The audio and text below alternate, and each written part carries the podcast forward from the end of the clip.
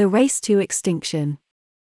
A Mrs. Powell of Philadelphia asked Benjamin Franklin, Well, doctor, what have we got, a republic or a monarchy?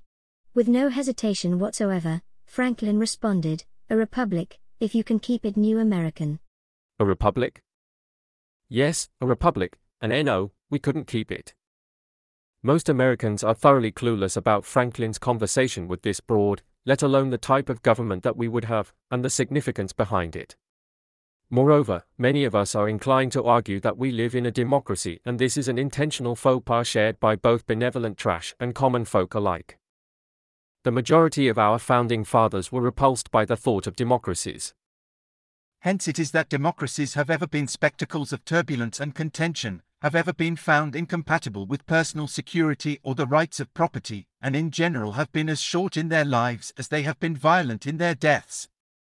A republic, by which I mean a government in which a scheme of representation takes place, opens a different prospect and promises the cure for which we are seeking. James Madison, Federalist Papers No. 10. Samuel Adams, a signer of the Declaration of Independence, championed the new constitution in his state precisely because it would not create a democracy. Democracy never lasts long, he noted. It soon wastes, exhausts, and murders itself. He insisted there was never a democracy that did not commit suicide. James Madison, who is rightly known as the father of the Constitution, wrote in The Federalist, number 10, democracies have ever been spectacles of turbulence and contention, have ever been found incompatible with personal security or the rights of property, and have in general been as short in their lives as they are violent in their deaths. The Federalist Papers, recall, were written during the time of the ratification debate to encourage the citizens of New York to support the new Constitution. The men that established our great nation were cut from the same cloth and discerned the value behind installing a republic, a citizenry held accountable by the same rule of law. The Declaration of Independence, the Bill of Rights, and the Constitution were essential in codifying the American empire, and these divinely inspired docs were authored by men sharing a similar Euro American identity. The limitation of any nation is determined by its people, and they will foment its ascension or decline, its fragility, or its exceptionalism. Essentially, a nation is a direct reflection of its originating populace.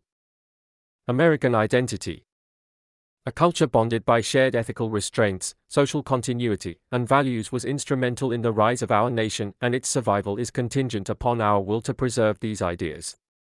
The United States, like most other countries, can withstand disease, war, and tribulation, however, if we forfeit the American identity, we will cease to exist.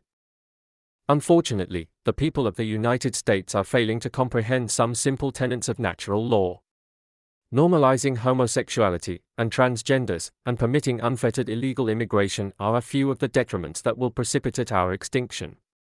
There is a laundry list of disturbing trends, policies, and procedures that are complicit in producing and advancing generational frailty. An insidious agenda that procures self loathing, censorship, gender dysphoria, and an aversion to objective reasoning and truth is being pushed by the ruling class. Where the fuck did we go wrong?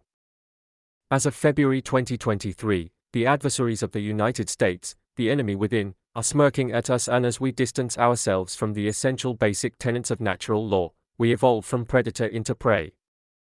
Our enemies adhere to the highest precepts of this law might makes right and survival of the fittest. We've instituted policies that advance weak and submissive behaviors, infiltrating our society and destabilizing the vanguard of sovereignty, our military. Natural law is a cruel and unforgiving motherfucker, however, it unquestionably supersedes all man made laws. If you are unfamiliar with these laws, they are infinite and unmovable, rigid and incorruptible. Birth, death, and what truth that may occur in between is the basis of natural law and circumstances to which no man is immune. In 2023, the order of the world is predicated by another precept of natural law might makes right. Might makes right. The dominant civilization is the one that can physically vanquish its subordinates from the earthly realm. Might isn't merely determined by a nation's ability to distribute brute force to attain its ends, but also infers to their intellect and cunning. People of the United States wouldn't exist in a fairly insulated, free, and advanced society had it not been bought by the blood and brutality of our founders. Dominate white, European men settled this great nation and used all the cruelty it required, which was indicative of the age. A society that perceives this reality as simply archaic or antiquated behavior and replaces it with benevolence and pathological empathy for inherent weakness is slated for extermination. Our current trajectory, i.e., sewing vaginas on our young men, penises on our women, and celebrating third place losers as if they were winners. The only thing we'll be capable of winning is the race to extinction.